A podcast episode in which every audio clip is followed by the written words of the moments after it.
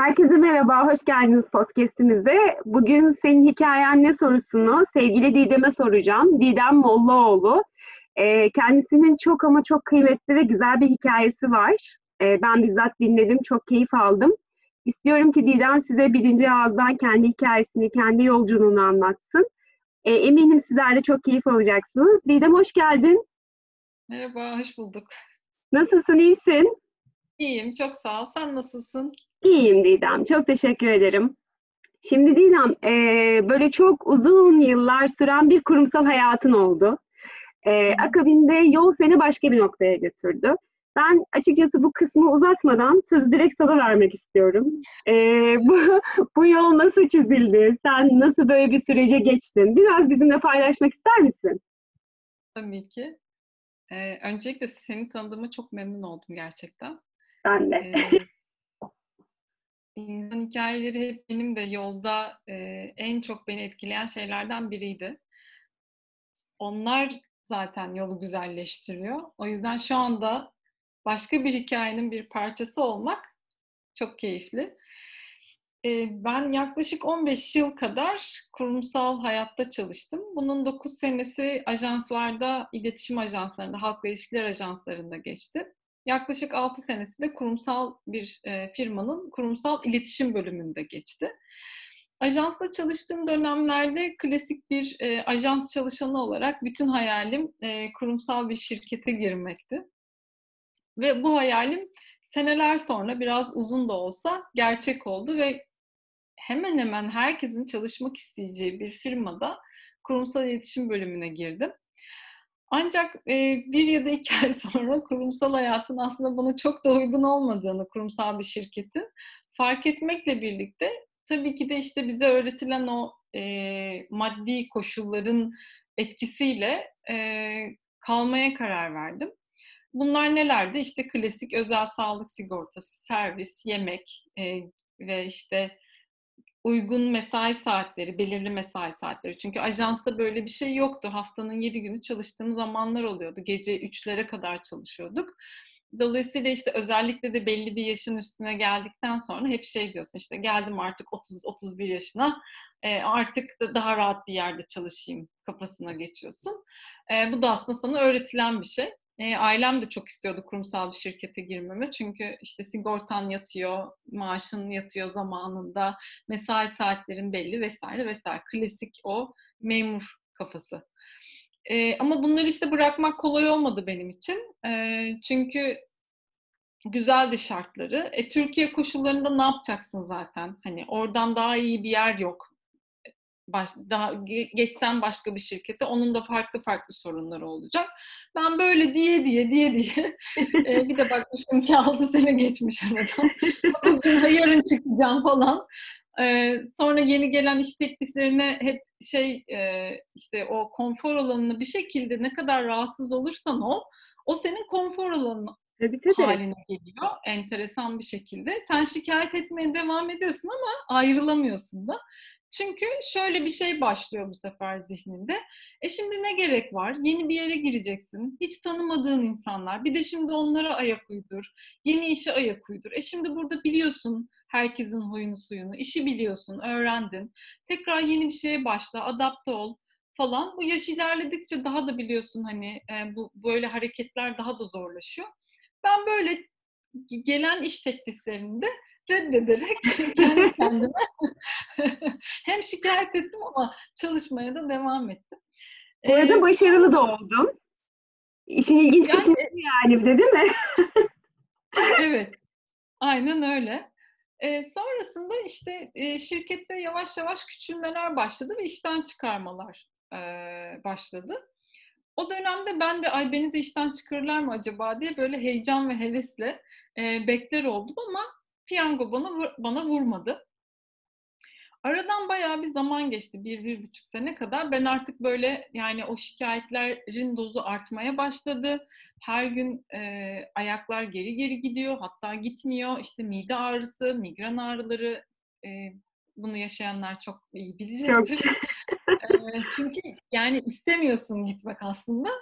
Dolayısıyla istemediğin bir şey yaptığın için beden sana bir takım mesajlar veriyor ağrılarla, hastalıklarla.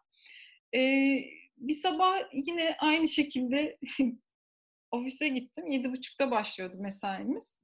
E, pardon sekizde. Yedi buçukta gittik işte kahvaltı vesaireyle öyle sekize kadar vakit geçiriyoruz. Arkadaşıma dedim ki ya ben hiç iyi değilim artık ben dayanamayacağım. Bunların da beni işten çıkaracakları yok. Ben karar verdim işte para biriktireceğim. Param da yoktu çünkü klasik. o da bir beyaz yakalının şeyidir. Tabii tabii tabii dramı. Ondan sonra bir sene para biriktireceğim sonra da e, yola çıkacağım dedim. Arkadaşım dedi ki bana ya Didem sıkılmadın mı? Her gün aynı şeyleri söylüyorsun dedi. Abi bana bu bir ağır geldi. Ne falan hani her gün mü? Sonra düşündüm hakikaten her gün aynı şeyleri söylüyorum. Çok sıkıldım, yapamayacağım. İstifa edeceğim işte falan. Ama hiçbir hareket, hiçbir aksiyon yok. Aynen gelip gitmeye devam ediyorum şirkete. Ee, sonra 5 saat sonra, 5 ya da 6 saat sonra yöneticim çağırdı beni. İşte Didem bir gelir misin odaya diye. O zaman da bir proje yürütüyordum ben. Dedim herhalde onunla ilgi çağırıyor. Gittim odasına. İşte kalem, defter, klasik hazır bekliyorum not almak için. İşte Didemciğim biliyorsun işte küçülmeye başladık vesaire vesaire. Ne, neyse uzatmayayım. Seninle yollarımızı ayırmaya karar verdik. Dedi. Ben böyle efendim diye kaldım. hiç beklenmiyor.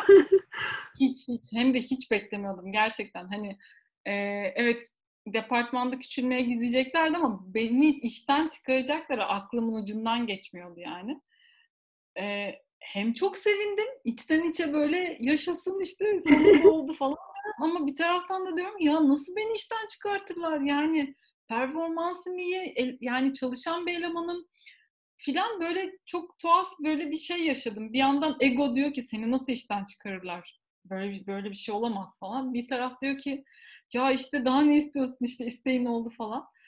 Ee, o yüzden bayağı böyle bir bocaladım ve yaklaşık herhalde 10 dakika falan yani kekeme oldum ya konuşamadım.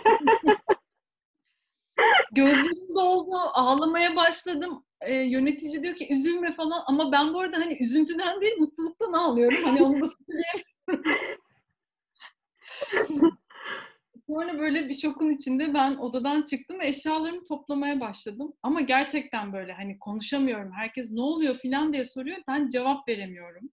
Sadece çok tiz bir sesle işten çıkarıldım dedim. Herkes şokta ama ya nasıl olur filan diyorlar. Ben eşyalarımı topladım. Ondan sonra eve gittim. O sırada da ailem e, İstanbul'daydı. Kardeşimde kalıyorlardı. Kardeşime telefon açtım. Dedim ulaş sen annemleri biraz idare et. Ben işten çıkarıldım. Çünkü hani aileye söylesem tam bir rezalet. Yani zaten işte klasik Türk ailesi yani. Ay şimdi ne yapacaksın? Nasıl iş bulacaksın? Kışın ortasında ay ne olacak, ne edecek falan böyle telaş yani biliyorum. Dedim ki sen idare et birkaç gün. Ben de ne yapacağım, ne edeceğim bilmiyorum şu anda. Tamam dedi ama bizimkiler durmamışlar orada. Çünkü onlar Avrupa tarafını pek sevmiyorlar. Anadolu tarafı onlara daha iyi geliyor alıştıkları için. Dedi, aradılar beni, biz geliyoruz dediler. Ben ne yapacağımı şaşırdım. Şimdi kışın ortasında nereye gideceğim, nerede vakit geçireceğim bütün gün bilmiyorum ki. Sonra ben de onlar e, geldiler, akşama gelmişlerdi neyse ki. Dedim ki benim iş toplantım var, sabah ben Ankara'ya gidiyorum. Böyle...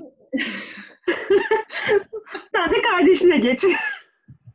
Yok öyle geçmedi. Bak onu yapmak aklıma gelmedi. Ben gerçekten Ankara'ya gittim. Sen ciddi misin? Hayır, hayır. Orada gelmedi acaba aklıma kardeşime gitmek. Düşündüm ya. Dört sene sonra aydınlanma yaşadım.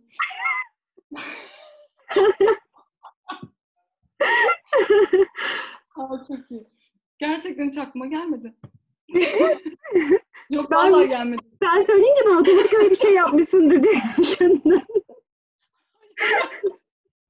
Hayır gelmedi. Kardeşimin de aklına gelmedi. Bana geldi. Sen Ankara'da ne yaptın peki? Ay çok kötü ya. Of. Ya şey Ankara'da okudum ben üniversiteyi. tamam. Evet evet orada arkadaşım var, arkadaşlarım var. Onu aradım. Dedim ben geliyorum Elif. Ondan sonra tamam gel filan. Sonra normalde iki gün kalacağım dedim ben aileme. Dedim ki bizim işler uzadı ben bir hafta buradayım. Artık nasıl? Onlar da yazık inandılar. ben bir hafta Ankara'da kaldım. Sonra tabii bu arada düşünüyorum ne yapabilirim başka diye. E, çünkü el, el mecbur döneceğim yani bir iş toplantısını ne kadar uzatabilirsin ki zaten bir hafta çok saçma. E, döndükten sonra dedim ki ya ben şey e, yöneticiyi aradım. Daha doğrusu aa, yöneticim beni aradı pardon. Yöneticim beni aradı. İşte Didem içeride çok iznin var. E, biz de işte bu sene izinleri artık harcıyoruz. E, sen bir hafta izinlisin dedi bana diye ben onlara öyle söyledim. Sonra dedim ki ya biz sizinle hiç şey İstanbul'da böyle doya doya gezemedik hep çünkü çalışıyorsun. Hafta sonu işte zaten kendine vakit ayır vesaire öyle geçiyor zaman. Dedim ki gelin sizinle hafta içi şöyle doya doya İstanbul'da gezelim. Ben bunları gezdiriyorum hafta içi. İşte oraya götürüyorum, buraya götürüyorum falan filan. Derken işte bir gün bankadan aradılar beni. Tabii işte telefon, bilgisayar, bunların hepsi şirkete ait. Şirketten çıkarılınca bunların hepsini ben geri verdim. Dolayısıyla telefon hattı da değişti. Ee, annemlere dedim ki iş telefonum bozuldu. Normal kendi hattımı kullanıyorum artık dedim. Tamam dediler onlar. Gayet şey hani inandırıcı her şey. Neyse beni bankadan aradılar. İşte tabii iletişim bilgilerimi değiştirmem gerekiyor. Ben odama girdim hemen. Böyle pısır pısır konuşuyorum kendimce. Telefon numaralarını değiştirdim, e-mail adresleri vesaire. Odadan bir çıktım, kapıyı bir açtım. Annem kapının önünde duruyor böyle. Sen bizden bir şey saklıyorsun diye. Anneler nasıl ya? Tecrübe resmen değil mi? Yani annesi zaten Türk direkt anlıyor ya. Tabii canım. Ben tabii böyle kemküm, bir de hiç yalan söyleyemem. Direkt belli olur suratımdan, gözlerimden belli olur yalan söylediğim ya işte şey falan işte ne oldu bir şey oldu sen bize söylemiyorsun. Ne oldu söyle. Ya anne işte ben işten çıkarıldım dedim ama çok yani çok utanarak söyledim. Annem böyle bir durdu. Ben şimdi ya o kadar hani sa- saniye ve saliseler içinde oluyor ki bu olanlar. Beynimden şey geçiyor. O diyalog geçiyor. Ne yapacaksın şimdi? Nasıl iş bulacaksın falan geçiyor annem susarken ben de ona cevap hazırlamaya çalışıyorum o sırada ne derim falan diye. Derken annem oh çok şükür dedi. Ben böyle şok. Şaka yapıyorsun. Ciddi misin? Helal olsun. Helal olsun. Ben ama böyle kala kaldım. Çok mutsuzdun dedi. Biz dedi babanla dedi istifa edeceksin. O da bak o da şeyden ama yani istifa edeceksin. Tazminat içeride, içeride kalacak diye korkuyor. Yine bir oraya.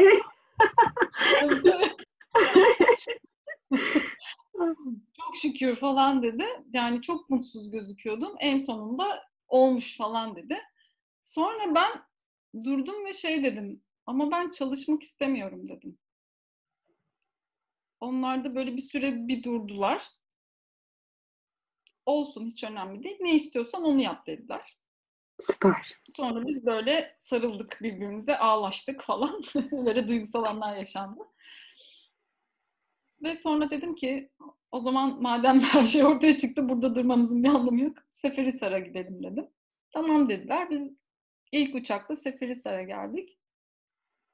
Ve sonra benim süreç başladı işte. Ee, ilk işten çıkarıldığımda tabii bu arkadaş çevremde ben, ben de çünkü direkt şey diye lanse ettim. O ben dünya turuna çıkıyorum. Herkese hoşçakalın falan diye havalar atıyorum böyle.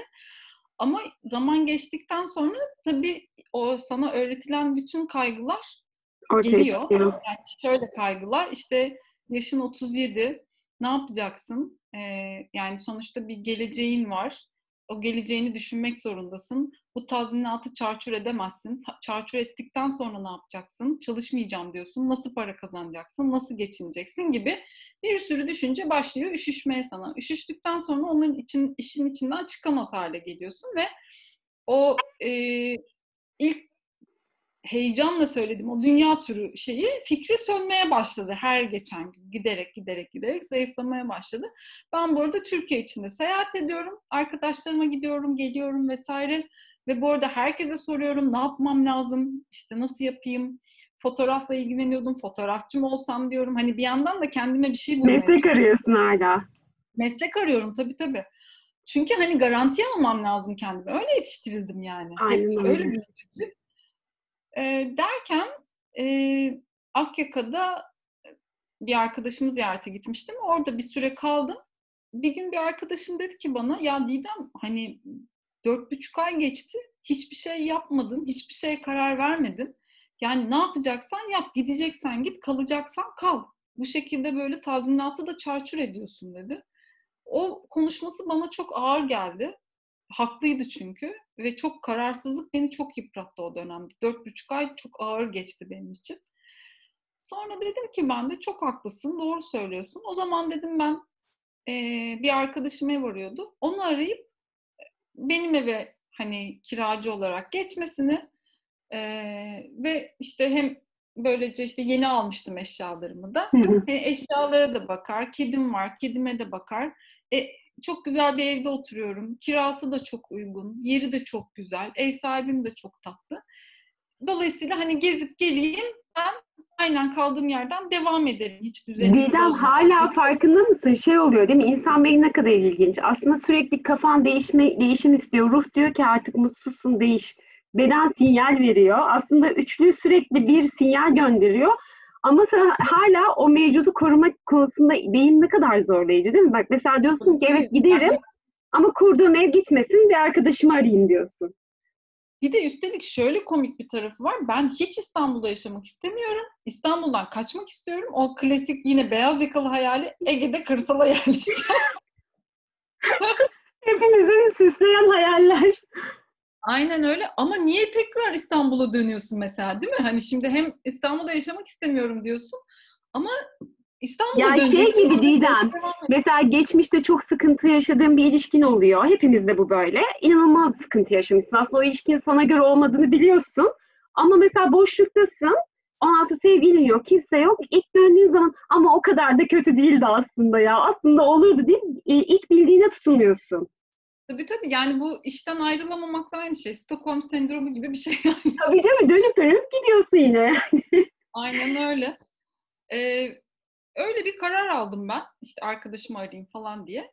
Tam böyle elime telefonu aldım. Arkadaşımı arayacağım. İşte böyle bir teklifte bulunacağım. Sonra da o kabul ederse ev sahibimi arayacağım. Elime telefonu aldım. Telefon çaldı.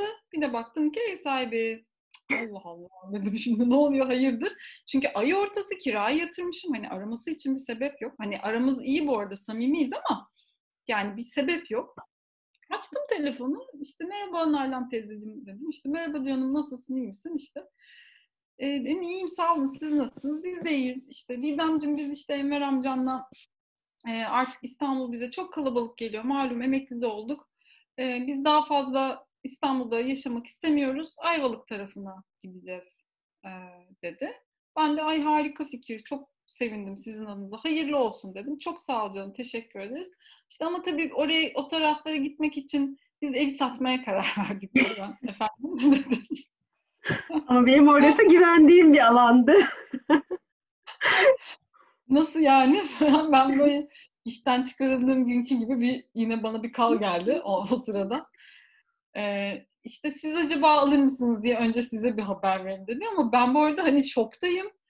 Ee, al, ne oluyor ya falan diyorum hani gerçekten çünkü olanlar hani sıra dışı şeyler yani benim kontrolüm dışında her şey ve planladığım hiçbir şey planladığım gibi olmuyor yani. Her şey kontrol dışında.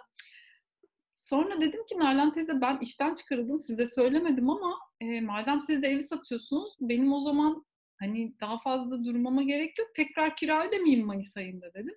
Ya acele etme sen yabancı değilsin dedi. Yok yok dedim hani benim de zaten uzatmaya artık demek ki e, ihtiyacım yok. Ve ben telefonu kapattım ve ilk uçakla İstanbul'a döndüm. O kıyamadığım ve yeni aldığım bütün eşyaları iki hafta içinde sattım. Kedimi e, bir arkadaşa emanet ettim e, ve tek yön biletimi aldım ve 1 Haziran 2016'da yolculuğum başladı. Ve yolculuk Nepal'e başladı. Doğru muyuz? Nepal. Aynen. Peki Nepal. neden Nepal? Bunu soruyorlar benden de. bir sebebim yok. Hiç öyle spiritüel bir hiç öyle spiritüel bir şeyler söylemeyeceğim. Zira Nepal'le ilgili hiçbir fikrim yok. yani Baktım en ucuz bilet Nepal'e Nepal, Nepal'eydi o zaman. Gerçekten Nepal'le ilgili hiçbir fikrim yoktu. Olsun yine Sadece- bir karar ama. Alınan karar duygusal bir karar. tamam. Duygusal değil, tamamen mad- maddi bir karar. Aynen. Evet evet. Yani bin liraya de o zaman kurlar böyle değildi tabii. Bin liraya bilet buldum ve Nepal'e gitmeye karar verdim. Ee, Nepal'de de Katmandu'da üç gün kalacağım. Couchsurfing'den bir yer ayarladım. Onun dışında hiçbir şey yok. Ne yapacağım, nereye gideceğim sonrasında bir rota yok. Hiç araştırma yok. Tamamen bir bilinmezlik ve benim ben çok mükemmelliyetçi ve çok programlı, planlı bir insanım. Normalde öyleydim daha doğrusu. Yani kendim başıma çıktığım bütün seyahatlerde ben böyle gezi turu gibi, yani tur firmaların gezi programları gibi kendime program yapardım. Sabah 8'de kalkılacak, 9'da şu kafede kahvaltı yapılacak, 10'da bu Şaka. müze- şey- Yok gerçekten. Ve ben bu programa uymazsam kendim tek başıma geziyorum. bir de kendi kendime arıza çıkıyorum. Bir, bir şeyi beceremedim. Bak geç kaldın oraya. İşte şunu da görecektin, onu yapamadın, yetiştiremedin falan diye böyle. Bir de kendime hani saydıran da bir tipim. Tam bir ruh hastasıydım yani özellikle. Böyle de eleştiriyor. E, dolayısıyla benim için böyle bir şey yapmak, tek yön bilet ve hiç rota yok, plan yok, ne yapacağım belli değil falan. Benim için mümkünatı olan şeyler değildi. Dolayısıyla ben uçağa binerken hıçkıra hıçkıra ağlayarak. Bayağı böyle. Yani o sırada birisi gelip ya gelin ben sizi İstanbul'a götüreyim dese tabii ya olur ben zaten ne yapıyorum ki burada falan deyip böyle onunla beraber giderdim yani. Ya da uçak uçak mesela ya biz İstanbul'a gidiyoruz. Ay ne kadar güzel ediyorsunuz falan deyip böyle. Gerçekten öyle. Ee, o kadar çok ağladım ki e, dışarıdan bakan birisi muhtemelen cenazem var falan sanmış olabilir. Yani öyle Allah Allah. Tabii tabii. Çok korktum çünkü. Yani e, çok çok korktum. Yani o korkuyu siz, sana anlatamam. Yani ne kadar ilginç işte ya. Yani aslında hayat seni baya baya baya baya böyle arkadan itmiş yani. Ya ben Hadi git hadi git diye diye Şöyle- yani. şöyle söylüyorum. E, tabii tabii bir, bir hocayla tanışmıştım. Aşık Veysel'den el almış. Kulakları çınlasın. İsmail Hoca. Kendisi müzisyen ve müezzin aynı zamanda. O bana şey demişti. Sen yola çıkmamışsın, çıkarılmışsın demişti. Hakikaten ben yola böyle çıkarıldım ve şey diyorum yani evren hani şey vardır ya böyle eee, yazın denize gireceksin, iskeledesin, deniz çok soğuk, iskelede böyle bakarsın, sen denize bakarsın, deniz sana bakar. Ondan sonra işte girsem mi girmesem mi ay çok soğuk falan böyle kıvranırsın iskelede. Derken bir arkadaşın eşek şakası yapıp seni böyle arkandan çat Atam. diye bir süre, bir süre böyle nefessiz kalırsın falan sonra alışırsın ve yüzmeye başlarsın. Keyif alırsın. Ay o kadar da bekledim is- iskelede hiç de gerek yokmuş dersin falan. Benimki tam o hikaye gibi oldu. Evren baktı ki ben iskelede bekliyorum. Fazla bekleme yapma ticari deyip arkadan Ya, arkadan itiyor. Ve öyle beni suya attı. Ya zaten şöyle Didem, e, çok böyle gerçekten hani çevremde gözlemliyorum, kendi hayat hikayemde de gözlemlediğim şu. İnsan hep söylüyor, değiştirmek istiyor, dönüşüm istiyor ama maalesef hep dilimizde kalıyor. Bence bir şeyin bir zamanı var. O zaman dolduğu zaman da artık evren mi dersin, Allah mı dersin, neye inanıyorsan o güç alıyor ve öyle bir köklü değişim yapıyor ki hani sen hiçbir şey yapamıyorsun. Yani o dakikadan sonra arkaya dönme şansın kalmıyor zaten. Yok benim için mesela kal, kalmamıştı. Ya da şöyle bir şey var. Ben, hani benim için kalmamıştı derken e, yani çok klasik bir söz ama belki Şems'in çok sevdiğim bir sözü var. Nereden biliyorsun hayatın altın üstünden daha iyi olmayacağını diye. Şimdi benim e, yaşadığım bu senaryo bir başkası için felaket senaryosu olabilirdi. Nasıl olabilirdi? İşten çıkarılmış, oturduğu ev işte satılmış. Ben 7 sene o evde oturdum. E, ben tekrar iş arama telaşına girseydim, ev arama telaşına girseydim beni gerçekten çok karanlık günler bekliyordu. Yani gerçekten iş bulamasaydım, ev bulamasaydım filan böyle o katlanarak büyüyecekti. Dolayısıyla bir şey gerçekten de olmuyorsa bir şey Bırakmak. için olmuyor. Hayır için olmuyor ve gerçekten bırakmak, teslim olmak her neyse o. Çünkü benim için çok geç alınmış bir karardı. Neden geç alınmış bir karardı? Ben zaten kurumsal hayatı bırakmak istiyordum ama buna cesaret edemiyordum. Dolayısıyla sen karar alamadığın zamanlarda evren senin yerine harekete geçiyor ya da Allah ya da eee Paçamaman, Gaya ne dersen ona hiç önemi yok ne dediğinin, eee, neye inandığının da. Dolayısıyla senin yerine Karar alıyor. geçiyor ve seni itiyor. Bu farklı yollarla olabiliyor. Senin anlayacağın dilden olabiliyor ya da senin anlamayacağın dilden olabiliyor. Yani o Aynen sırada öyle. benim başıma bir sürü şey gelmişti mesela. Seneler evvel, bunlardan yani bundan çok seneler evvel ben o zaman benim başıma gelen hiçbir şeyi anlamamışım. Bana aslında çok ciddi mesajlar gelmiş, sürekli gelmiş ama görmemişim. Ee, ama işte o mesajları anlamanın da bir zamanı varmış. Kesinlikle. Ne öncesi ne sonrası yani ne erken ne geç tam zamanında mükemmel bir işleyişin içinde oluyor her şey. Dolayısıyla burada kendini bırakmayacaksın da ne yapacaksın ki? Senden çok daha üst bir şey var. Ne olduğunu bilmiyorum. Ee, ama çok mükemmel işleyen bir sistem var.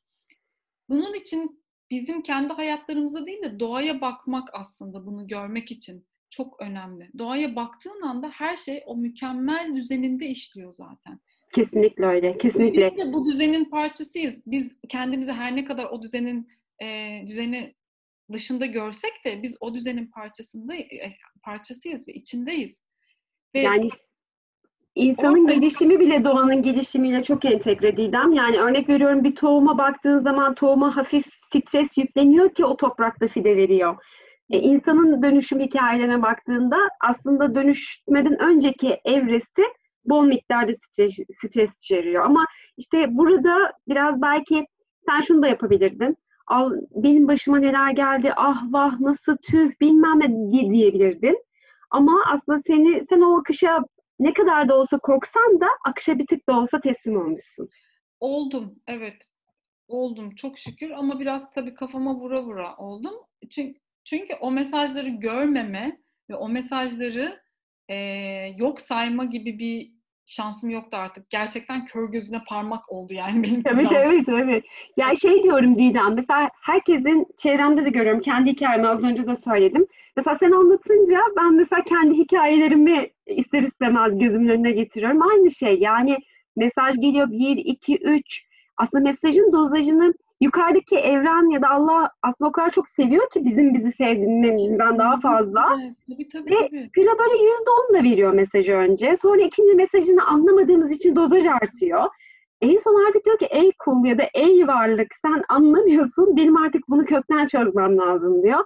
Ve çat diye aslında kesiyor. Yani çok değişik bir şey ya. Yani insan hayran kalıyor cidden. Ben ben bu anlamda çok şanslı hissediyorum kendi, kendimi. Çünkü mesajım böyle oldu Allah'tan. Şükür. Çok şükür. Yani eee, ve sonrasında karşıma çıkan insanlar da bu mesajların birer parçasıydılar. Eee, ben hiçbir şekilde yolun bu şekilde evrileceğini, böyle bir hal alacağını düşünmedim. Dediğim gibi hiçbir plan yapmadım. Benim gibi bir e, mükemmelliyetçi, planlı, programlı, organ yani bir de zaten organizasyon içinde çalıştığım için organizasyon içinde her şey saniyelik planlı programlıdır. E, ajans döneminde de event yönetimi de yaptım ben. Orada hangi dakika, kim çıkacak, akış nasıl olacak bunları zaten biz belirlerdik. Bu benim hayatıma da yansıdı tabii. Doğru. Ve Doğru. ben bu şekilde yaşamaya başladım hayatımı. Ve Ne bunun kadar da- zorlayıcı değil mi Didem? Şimdi insan akışta kalınca ne kadar zor olduğunu görüyorsun. Yani e, kendimi o programa o e, yaptığım, kendi kendime yaptığım programa uydurmak için o kadar çok strese giriyordum ki ben. Hani Çok, niye çok böyle bir zor. şey yapar insan kendine? Yani kendim yapmışım. Kimseye bir taahhütüm yok. İstersen bozabilirim. Hesap verecek kimse yok. Ama o programın dışına çıktığında ya da o programa bir türlü uyduramadığında kendini kendine sanki başında bir ebeveyn ya da yönetici varmışçasına kendini pataklıyorsun ya da işte e, kendini hakaret ediyorsun. Kendini kadar zor. Çok zor. O nedenle e, korkmam bundandı. Çünkü hiç böyle bir şey alışkın değilim ki ben. Hiç öyle yaşamamışım ki hayatımda. Hiç kendimi bırakmamışım ki daha önce. Bu başıma ne geleceğini bilmiyorum. Ve hiç hiçbir araştırmam yok gerçekten de. Üç gün Güzel. sonra ne yapacağım bilmiyorum.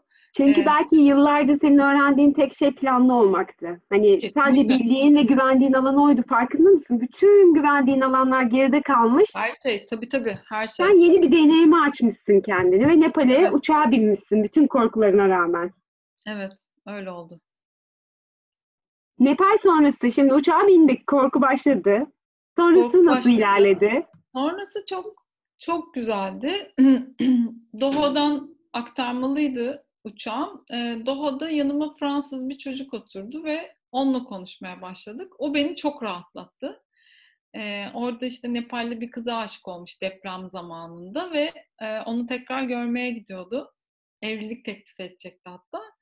Ve e, ben kısaca hikayeden bahsedince çok etkilendi ve dedi ki lütfen dedi hani bunun kıymetini bil ve tadını çıkar. Çok güzel bir şey yapıyorsun. Hiç korkmana gerek yok. Her şey hallolacak yolda göreceksin dedi.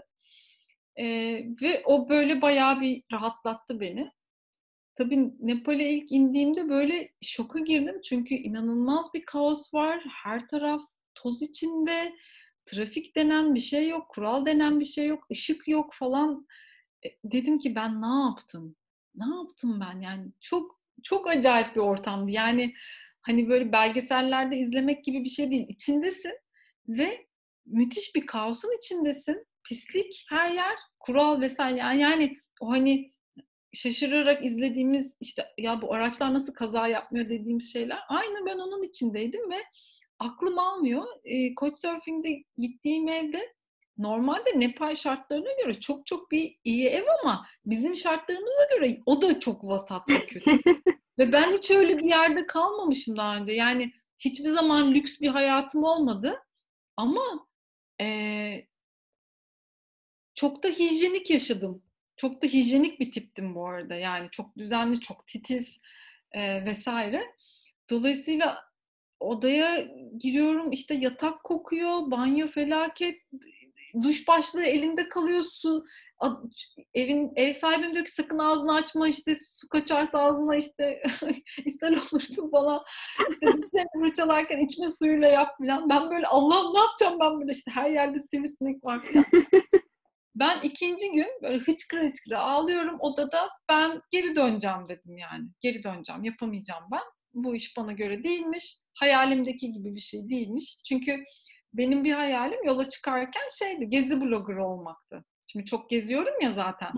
Gezi blogger olacağım. Çünkü sosyal medyada bakıyorsun muhteşem fotoğraflar, yazılar vesaireler diyorum ki muhteşem, çok keyifli bir iş bu. Yani çok mutlu olurum ben bu işi yaparsam. Fotoğraf çekerim vesaire falan.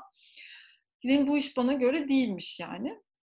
Ee, sonra ben tesadüfen e, liseden bir tarih hocam vardı çok sevdiğim. Onun e, öğrencisi Hindistan'da çalışıyormuş ama Nepal'e tam benim e, oraya gittiğim zaman Nepal'deydi, Katmandu'daydı. Bizi birleştirdi. Ve evet. onun buluşmak üzere e, merkeze gittim.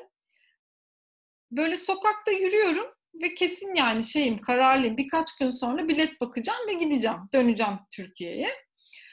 Bir baktım karşıdan aa tanıdık biri geliyor. Coşkun Aral. Ee, ben de çok severim kendisini. Şaka yapıyorsun. Orada mı karşılaştın? Evet evet. Süper. Ondan sonra ben tabii onu görünce böyle heyecanlandım filan. Yanında da ekip arkadaşı vardı. Merhaba dedim. Tabii ben merhaba deyince onlar şaşırdılar. Ya dedim e, kendimi tanıttım. Ondan sonra işte onlar bir proje için gelmişler. Kısa bir süre gideceklerdi birkaç gün sonra. Bana işte hikayemi sordu. Ben kısaca anlattım. Harika, çok sevindim dedi. Dedim ben yapamayacağım ama galiba. Yani dönmek istiyorum. Çok zorlanıyorum. Bana dedi ki Didem daha çok yolun başındasın. Daha bugün ikinci günün. Biraz daha zaman ver kendine dedi. Bir, bir ay kadar bir bak. Ondan sonra dedi eğer dönmek istersen dönersin. Ama ben döneceğini düşünmüyorum. Alışacaksın ve sen yola devam edeceksin dedi. Lütfen bu sözümü dinle dedi. Bana telefonunu verdi hatta. Sağ olsun sonra da mesajlaştık aralarda. Ee, çok destek oldu bana. Ve gerçekten bir ay geçti ve ben yola devam ettim. Beni e, yolumdan döndüren kişidir. Ve yola devam etmemi sağlayan kişidir kendisi. Valla Didem şöyle söyleyeceğim yani artık buna ilahi güç diyorum yani. Bak farkında mısın? Korkmuşsun, Fransız biriyle karşılaşmışsın, o sana elçi olmuş ve destek vermiş. Ee, vazgeçecek misin? Karşına Coşkun Aral çıkmış ve sana destek vermiş. Yani çok bence ilginç bir şekilde e, destekleniyorsun ben sana söyleyeyim. Çok çok çok Çok desteklendim. yani böyle bir şey olamaz. Peki Nepal sonrasında bir ay Nepal'de kaldın, doğru Ben muyum? Nepal'de kaldım aynen. Sonra e, sanıyorum bir hafta falan geçmişti. Bu arada tabii ben, üç gün geçti. E, ben şeyde evinde kaldım. Amerikalı bir çocuktu. Biz çok iyi anlaştık onunla. Böyle mahalle mahallede bakkalına gidiyorduk. Onun arkadaşı vardı Nepalli. Mahalle bakkalına gidip orada sohbet ediyorduk her akşam. Köydeki şey gibi ortada bulunup buluşuyorlar ya. acayip bir şeydi. Ee, yani ismi Sem'di. Sem'i ben okul ok- öğretmendi, İngilizce öğretmeniydi. Sem'i bekliyordum okuldan gelsin de akşamları gidelim diye. Ya o yemek yapıyordu ya ben yemek yapıyordum. Sonra bir baktım ben üç günde olmuş. Ay ben ne yapacağım dedim. Ne bir yer araştırdım. Ne nereye gideceğime baktım. Hiçbir şey yok. Kalktım sabah. Sem de kalkmış okula gidecek. Ben daha bir şey demedim ama hani nasıl diyeceğim falan diye de böyle içim içimi yiyor. Baktı bana. Günaydın Didem dedi. Günaydın dedim. İstersen kalabilirsin daha fazla dedi. Aa gerçekten çok teşekkür ederim dedim. Ve ben orada kalmaya devam ettim. İşte bir hafta falan herhalde kaldım bilmiyorum. Derken işte bir tane e, gezgin bir arkadaşım var o da Tülay. Onun vasıtasıyla başka bir arkadaşla, Türk bir arkadaşla tanıştık. Ve sonra baktık ki rota hemen hemen aynı. E biz o zaman yola beraber devam edelim dedik ve sonrasında Hindistan'a beraber geçtik. Ee, Hindistan'da da iki ay kadar beraber gezdikten sonra ayrıldık. Sri Lanka'ya geçtim ben. Ve Sri Lanka'da sonra işte Malezya, Tayland öyle yavaş yavaş gezdim. Ve toplam ne kadar sürdü Asya turun? 16 ay sürdü. Avustralya'dan dönüş yaptım. Yani yanlış hatırlamıyorsam sen ikinci gün dönüyordun yani. Bakar mısın tabii. gelinen Aynen. noktaya? Aynen aynen. O yolda o kadar çok şey başıma geldi ki ona rağmen dönmedim yani. Süpersin sen. Peki Didem ya yani yola çıktan Didem'le e, yoldan döndükten sonraki Didem arasında dağlar kadar fark olduğunu tahmin ediyorum. Ama en büyük sence fark neydi? Ne, ne oldu sence? En önemli fark ne oldu? Didem kendini aramaya başladı yolda. Gezi blo- bloggerı olmak isteyen ya da işte influencer olmak isteyen Didem. Didem kim sorusunu sormaya başladı yolda. Ve bence bu soruyu kendine soran herkesin başına gelen şey oldu. Pimi çektim ve pıs diye öyle yavaş yavaş o öyle gitmeye başladı. Yani ipi çektim ve artık yavaş yavaş o sökük ipin ucu gelmeye başladı ve sonra ben de o ipin ucunu bırakmadım. Peşinden devam ettim. Giderek derinleşti.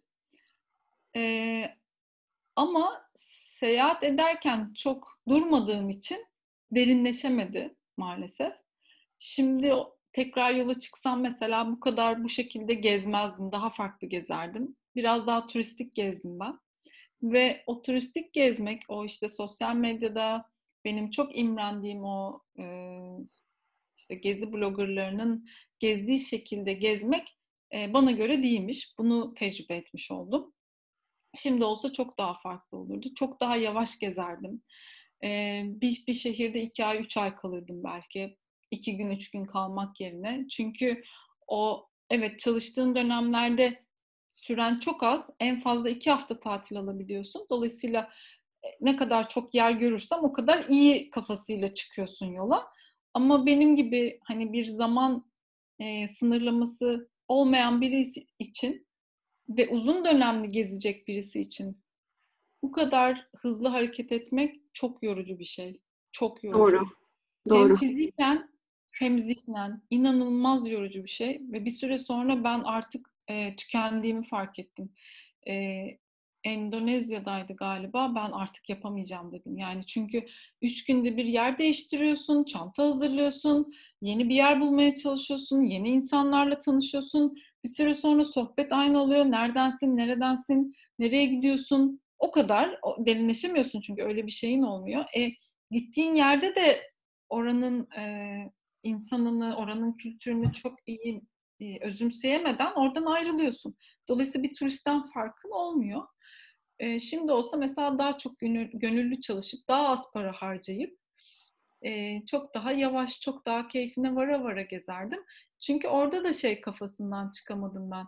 E, ben gezmek için çıktım. Dolayısıyla gezmem lazım yani. Durursam olmaz. Yani o zaman yanlış bir şey olur bu. Deyip kendimi çok zorladım. Ama mesela aslında o bile göreve dönüşmüş o anlamda tabii, değil tabii, mi? göreve dönüştü. Ee, insanlar bir kere işte e, işte çok güzel, seni takip etmek çok güzel, işte ay seninle geziyoruz filan. Sen de kendi kendine bir şey zannediyorsun kendine. Aa işte o zaman benim gezmem lazım, benim daha çok yer göstermem lazım. Ya sen kimsin bir kere yani? yani bir de ama sen şey niye... Didem, yıllarca yani egomuzu giymişiz üstümüze kat ve kat oturmuş bedende. Kolay mı onu hemen atmak? Aslında o bir zaman. Ama e, şöyle bir şey, zaten kurumsal hayata neden giriyorsun ya da bu hayata neden atılıyorsun? Çünkü senden beklenen o. E ben şimdi benden bekleneni yapmamak için ayrıldım.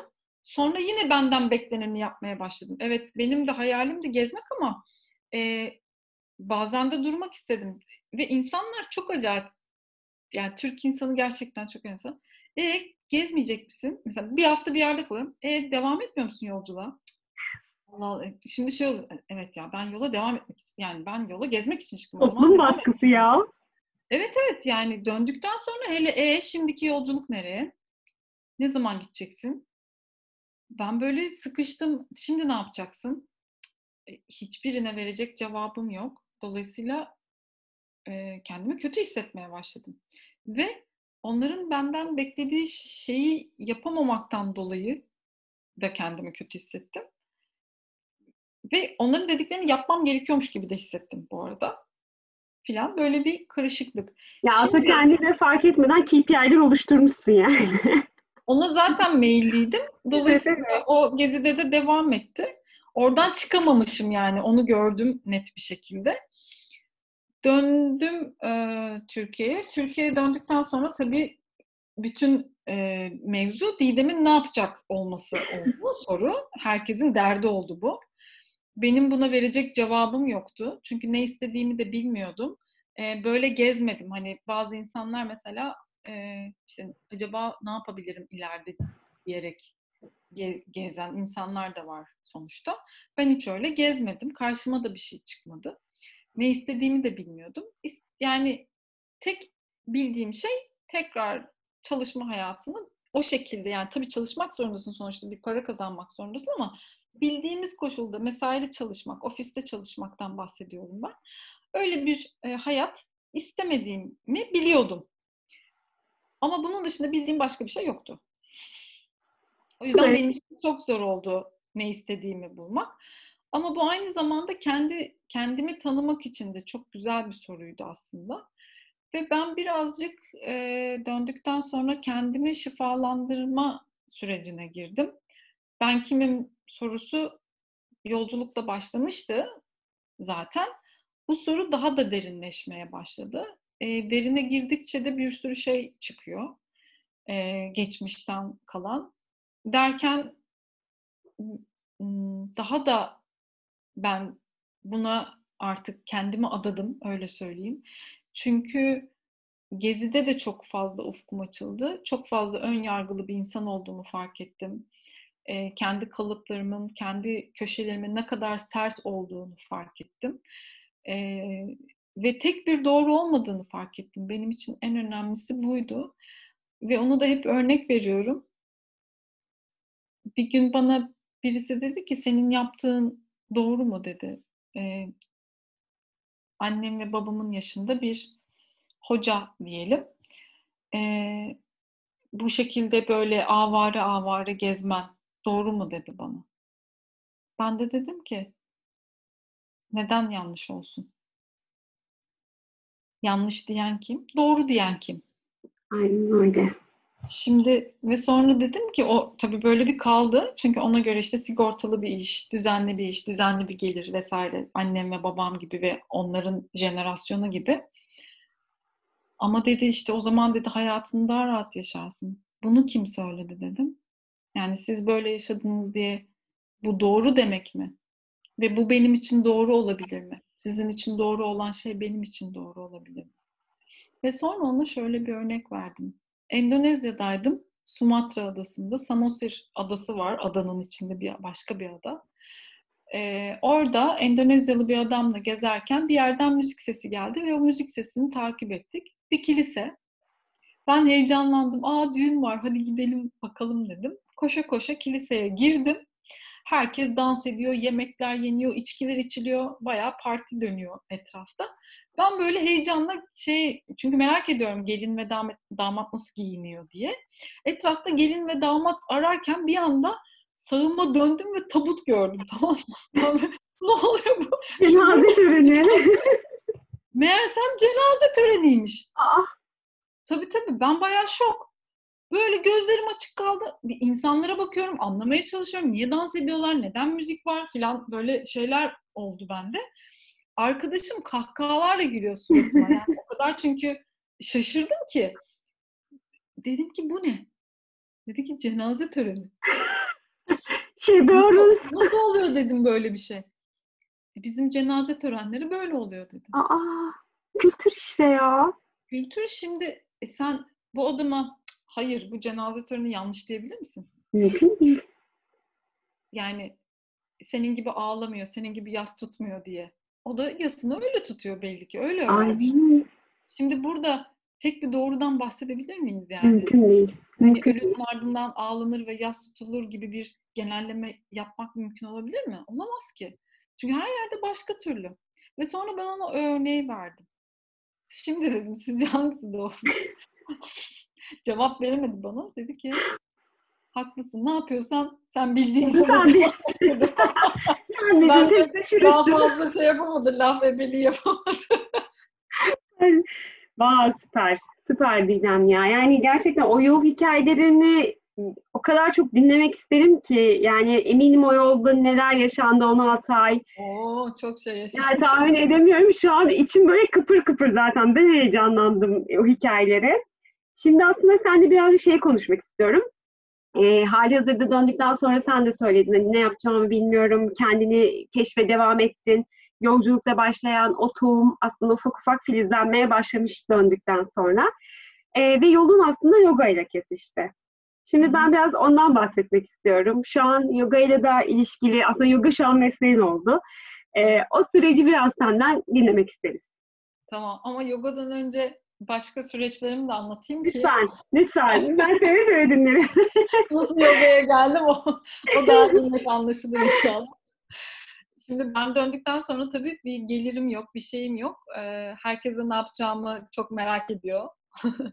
ben de ne yapsam ne etsem hani diye böyle düşünürken e, Seferihisar'da önce şey e, buldum. Yövmeyeli iş buldum. Mandalina bahçesinde mandalina topladım bir süreliğine. E, bayağı böyle e, yövmeyeli işçilerle beraber, köylü teyzelerle, köylü amcalarla. Günlük kaç TL'ydi dedim, onu da lütfen söylersen. Günlük 60 TL. 7'de başlıyordu iş. E, saat 5 gibi de bitiyordu. E, yarım saat öğle arası vardı. E, yemeğimizi de evden getiriyorduk. E, benim için çok enteresan bir tecrübeydi. Orada bir dayı başı dedikleri, işte ben yöneticim diyordum ona. Dilber Hatun vardı böyle. Pikantisi eksikti kadının. Çalışın, durmayın, çabuk, daha çok mandalina falan diyor böyle.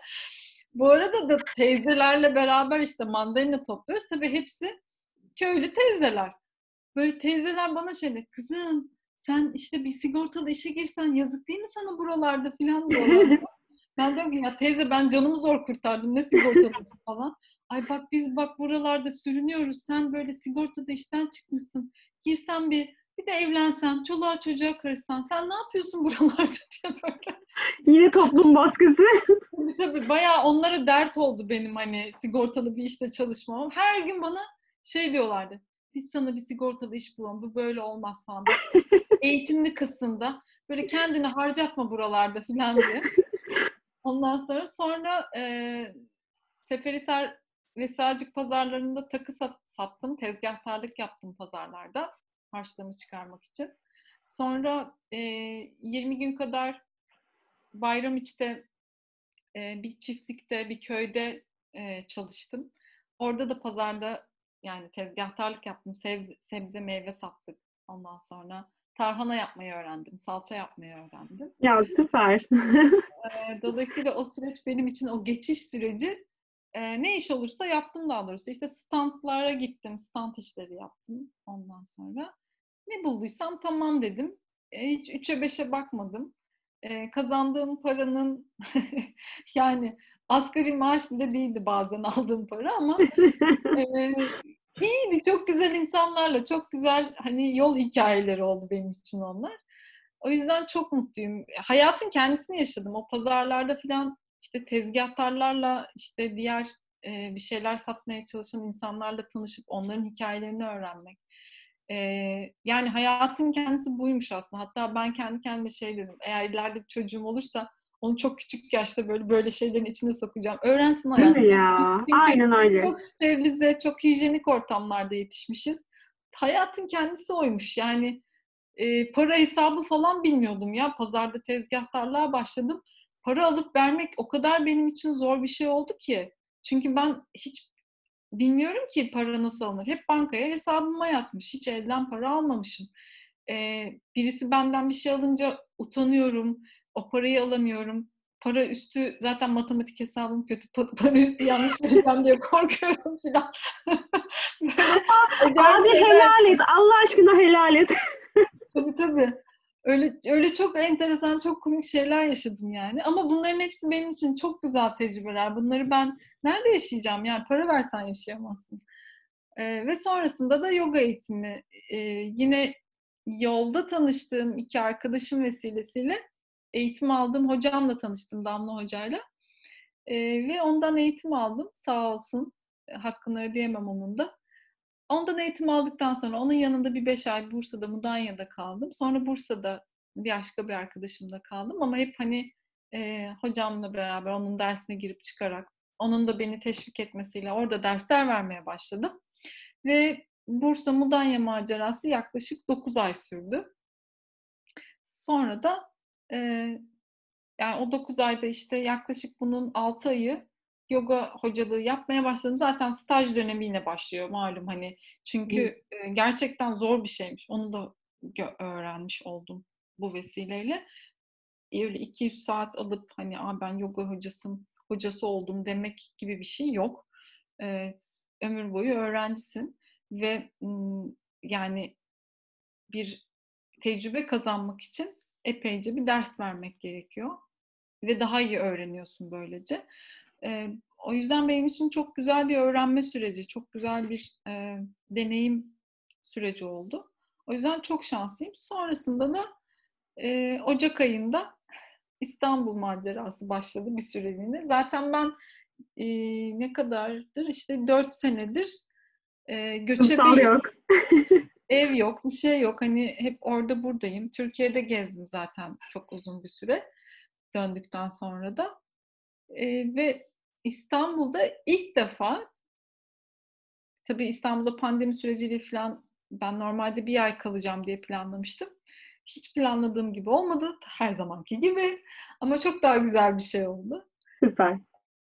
Ben normalde tabii 4 senedir neredeyse 3 günde 4 günde bir yer değiştiriyordum. Başka yerlere ya da seyahat gidip gelmeli falan. 5 ay boyunca aynı yatakta yattım. Hiçbir yere gitmeden.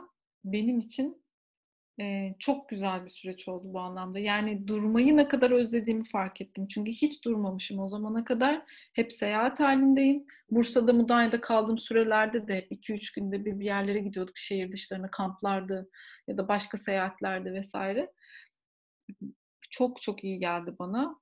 E, her şeyin dengede olması gerektiğini işte ben bu pandemi sürecinde anlamış oldum. Yani her şeyi iyi dengede yapmak. Gezmek gerektiği zaman tabii ki gezeceksin ama durmak da çok güzel. Yani hepsi çok güzel. Hepsinin bir zamanı var ve e, dengede yapınca hepsi güzel oluyor ve kıymetli oluyor. Bunu aslında edin. bütün öğretiler zaten Didem ona çıkmıyor mu? Yani bakıldığında İslamiyet'e bak, orta yollu ol. İşte e, farklı felsefelere bak, orta yolu bul, dengeyi bul.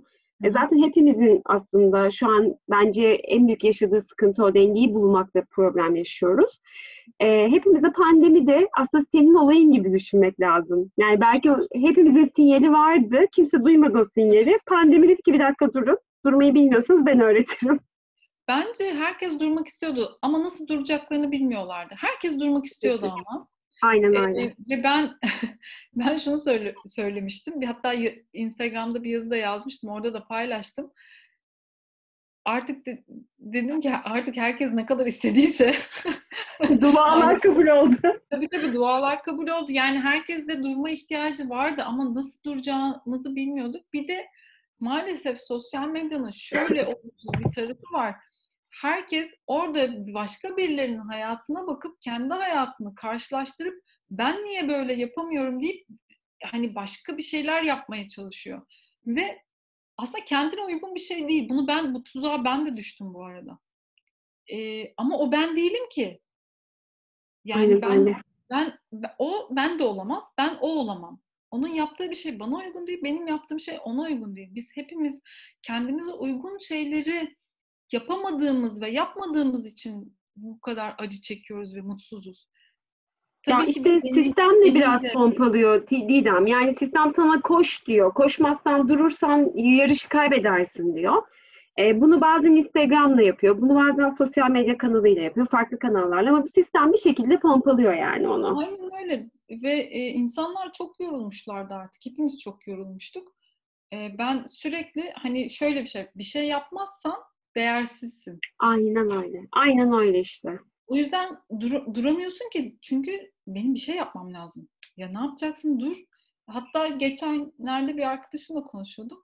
Ya Amazon ormanlarında yaşayan insanlar ne yapıyor bütün gün? Hiçbir ne şey yapmıyor. Yani uyanıyor işte yemeğini yapıyor. E, adam gidiyor ormanda işte bir avlıyor bir şeyler, geliyor yemeklerini yiyorlar bir şey ekilecekse ekip biçiyorlar filan. Adamların hayatı böyle geçiyor. Bitti bu kadar. Daha başka bir stres var ne bir şey var. yani biz de sanki böyle hani bir şey yapalım ve o yaptığımız şey dünyayı kurtarsın falan edasıyla böyle herkes. O da bayağı insanı strese sokan yani gelen bir şey. Ee, ve kendini başkasıyla kıyaslamak zaten bizim eğitim sistemi bunun üzerine kurulu olduğu için hepimizde bu var maalesef. Aynen öyle. Ee, bu benim için de çok zorlayıcı bir süreçti başlarda. Ve şimdi şimdi ben kendim olmaya başladığımı fark ediyorum. Yeni yeni bu arada. Yeni, çok yeni. Ve e, daha önceden mesela şöyle de kaygılarım vardı. İnsanlar benden gezmemi bekliyorlar. İşte gezgin diyorlar bana. E ben döndüm. Artık gezi bitti. Bu sefer daha önce ne yapıyorsun dediklerini gezginim diyordum. Sonra bana ne yapıyorsun dediklerine hiçbir şey diyememeye başladım. Bu bana o kadar ağır geldi ki. Alışmışız çünkü sıfatlara. Tabii çünkü bizim ilk tanıştığımızda sorduğumuz soru bir isim, ikincisi hemen arkasından gelen soru ne yapıyorsun? Ee, ve kendimi çok değersiz hissettim. Bir de bu tarz işte az önce anlattığım işler gibi işler bizim çevrede ne pazarda tezgahtarlık mı falan diye gayet küçümsenen şeyler maalesef. E, ama ben çok acı çekmeme rağmen, gerçekten çok acı çektim çok zor zamanlarda. Çünkü buna direnmek bir kere gerçekten hiç kolay bir şey değil bu baskıya direnmek. Çünkü e, ailene de bir şey sonuçta kanıtlamaya çalışıyorsun, kendini kanıtlamaya çalışıyorsun. Ama kendi kendime çok şüpheye düştüm. Didem ne yapıyorsun? Hani ne yap ne, ne yapıyorsun gerçekten? Hani ne yaptığımı bilme, bilmiyordum. Ama vazgeçmedim. Hiç vazgeçmedim. Acı çekmeme rağmen, depresyonun dibini yaşamama rağmen vazgeçmedim. Ve şimdi çok şükür e, yoga ile bir şekilde o da çok e, sana daha öncesinde anlattığım şekilde hiç planlamadığım, hiç beklemediğim şekilde e, İstanbul'daki süreç beni çok güzel öğrencilerle buluşturdu. İki farklı stüdyoda. Derken pandemi süreciyle online'a döndük ve online'da devam ediyoruz. Çok güzel insanlarla tanıştım İstanbul'da kaldığım süre boyunca. Çok güzel eğitimlere de katıldım. Ee, yani benim için çok çok kıymetli geçti İstanbul süreci. Hatta e, malum İstanbul'da sokağa çıkma yasağı vesaireler vardı. Hatta sok yani yasak olmadığı günlerde insanlar çıkmıyorlardı. Ben e, son bir ayında sabah dörtte kalkıp e, yürüyüşe çıkıyordum her sabah. Ortaköy'e yürüyordum. Orada güneşin doğuşunu seyrediyordum. E, sonra bir gün Sultanahmet'e yürüdüm. Ve orada saat 6'da tek başımaydım Sultanahmet'te. Yani Daha İstanbul... büyük özgürlük olabilir mi sence Allah aşkına? Tabii tabii yani e, şöyle söyleyeyim. Yunusları seyrettim sabah. Bomboş sokaklarda sessiz o İstanbul'un o halini gördüm ya daha ya o anına tanıklık ettim. Daha ne isteyeyim yani? Daha ne isteyeyim? Bence çok güzeldi. Didem valla o kadar kıymetli, o kadar güzel bir hikaye ki yani gerçekten e, ben dinledim şu an dinlerken bile her zerresi bana inanılmaz ke- e, keyif verdi. Yürekten söylüyorum. Eminim bu podcast'i dinleyen herkes kendinde e, bu hikayeden bir parça bulacak ve yola çıkmak isteyen insanlara da çok güzel ışık olacaksın. Ben öyle düşünüyorum en azından. şöyle bir şey var. Yaptığım sunumlarda şöyle bitiriyorum. Çünkü e, yol aslında bir cevap değil. Çok sevdiğim bir söz var. Mutluluğa giden yol yoktur. Yol mutluluğun kendisidir diye. Çok ben, doğru bir söz. Ben yola mutlu olmak için çıktım. Yola çık çıktıktan sonra hayatım çok mükemmel olacak. Bütün problemlerimi geride bırakacağım ve bir daha hiçbir sıkıntım, hiçbir problemim olmayacak zannederek yola çıktım. O sosyal medyada gördüğümüz mükemmel hayatlar gibi hayatım olacak diye düşündüm. Ama öyle olmadı. Çünkü kendini götürüyorsun yolda. Ve kaçtığın şey kendin olduğun için kaçamıyorsun. Ve özellikle tek başına çıktıysan zaten hiç şansın yok. canım kendim deyip sürekli konuşuyorsun onunla. Yani artık o canım kendim mi, canı çıksın kendim ne oluyor, oralarda o kısmını değişiyor her gün ruh halleri ama e, şunu söyleyeceğim. Yol da bir çare değil. Ege kasabası da bir çare değil e, ya da her neyse hayal. O da çare değil. Şunun için çare değil. Eğer insan kendi içinde mutlu değilse, kendi içinde huzurlu değilse, nereye giderse gitsin, ne iş yaparsa yapsın, mutlu olması mümkün değil. Yani eğer ve ben böyle insanlarla da tanıştım, kendim de bizzat böyle bir insandım. Yani mesela Akyaka muazzam güzellikte bir yer. Ama İstanbul'dan gelmişsin sen oraya aynı kafada. Akyaka'nın o güzelliklerini görmen mümkün değil. Çok benim Filipinlere gidip de o Filipinlerin işte fotoğraflarda ayıla bayıla gördüğüm resimlerinde yani hayalini kurduğum yerde olmama rağmen hıçkıra hıçkıra ağlamam ve oradaki güzelliği görememem gibi. Çünkü kendi içimde mutlu değildim ki. O nedenle bu süreçte bana özellikle ben pandemi sürecinde sabah yürüyüşleri haricinde zamanımın çok büyük bir kısmını odamda geçirdim. Odadan dışarı bile çıkmadım. Eğitimlere katıldım, kitaplar okudum, dersler vesaire falan böyle vakit geçirdim. Ve ben çok mutluydum. Yani hiç mesela dışarı çıktığımda da ah dışarı çıktım yaşasın gibi bir şey olmadı. Odamda kaldığımda da. Çünkü mevzu şu. Biz değişime direnç gösterdiğimizde canımız çok acıyor. Ama e, o değişimin içinde değişime uyum sağlarsak işte o zaman akışta kalıyorsun ve akışın getirdiği şekilde uyumlanırsan da hiç e, canın yanmıyor ya da daha az yanıyor. Çünkü esnek oluyorsun. Ve bir de tabii ki de kendi iç huzurun ve mutluluğun varsa ne mekanın bir önemi var ne ne iş yaptığının. O yüzden hani şey gibi anlaşılmasın, kurumsal dünya tukaka gibi anlaşılmasın. Orada mutlu olan insanlar da var. E, çünkü gerçekten o iş onlara göre olabilir. Sadece demek istediğim şey şu, o hayat gerçekten bana göre değildi. O yüzden mutsuzdum. Ama şunu da fark ettim ki hiçbir şeyi suçlamamak gerekiyormuş. Yani kurumsal hayat yüzünden ben mutsuzum. Sevgilim yüzünden ben mutsuzum. İşte bu köyde olduğum için mutsuzum. Örnek veriyorum. Ya da arabam olmadığı için mutsuzum. Hayır. Ya sen araban olsa da iki gün sonra başka bir şey isteyeceksin çünkü. Sen mutsuzsun. Yani çünkü mutsuzsun ve seni hiçbir şey tatmin etmiyor. O yüzden o iç tatmin olmadığı sürece Ege kasabası, benim gibi çıktığın bir yolculuk, bunların hiçbiri mutlu etmeyecek. Bunlar mutluluk getirmeyecek. Aynen o yüzden öyle. kendi içimizdeki o mutluluğu işte Cem Yılmaz 96'daki ilk e, şeyinde stand-up şovunda söylerdi an, o da he, gülüyorduk salak salak. Adam doktor söylüyormuş sevgi içimizde diye. Gerçekten öyle. Aynen öyle. Yani bunu birazcık hani kaç sene geçti? 24 sene mi? 24 sene sonra Aa, evet sevgi içimizdeymiş diye.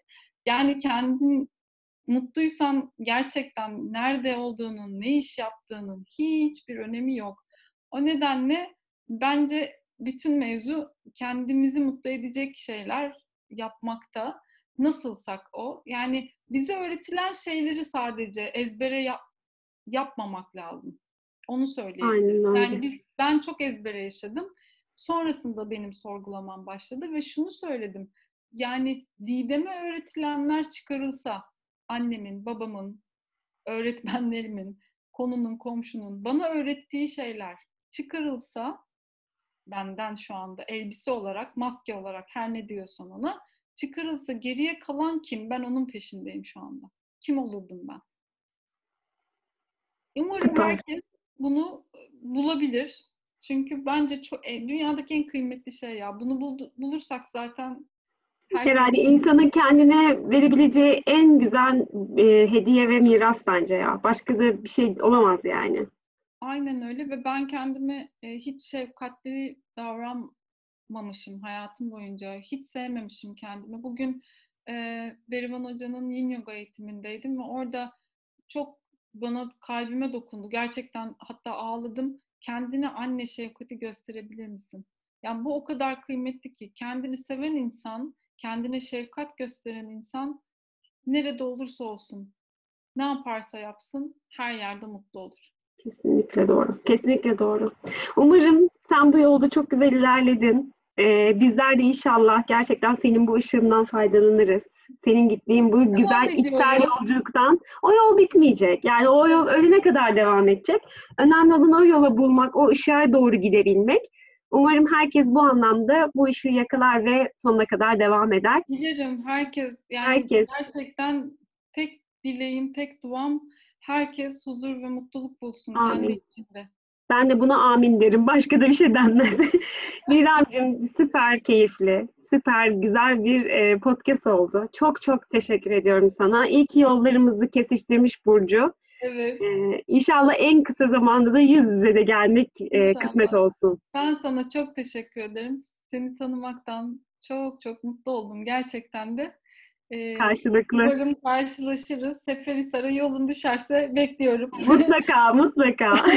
bu programı, bu podcast'i dinleyen herkese de davetimiz açıktır efendim. Oo, ben bu arada Didem'in e, Instagram hesabını da ekliyor olacağım podcast'in açıklama bölümüne. Mutlaka takip etmenizi öneririm. Hem yoga de, derslerini oradan duyuruyor. Hem de çok güzel gezisine dair fotoğrafları var. Ee, bizzat en azından yola çıkmak isteyenler olursa o anlamda belki rotasını belirlemede de fayda olur. E, zaten kendisine de Instagram'dan ulaşabilirsiniz herhangi bir sorunuzda. Didem'cim tekrar çok çok çok teşekkür ediyorum. Sevgiler Seferi Sara ve sana. Çok sağ ol. Kendine çok, çok teşekkür ederim. Sen de.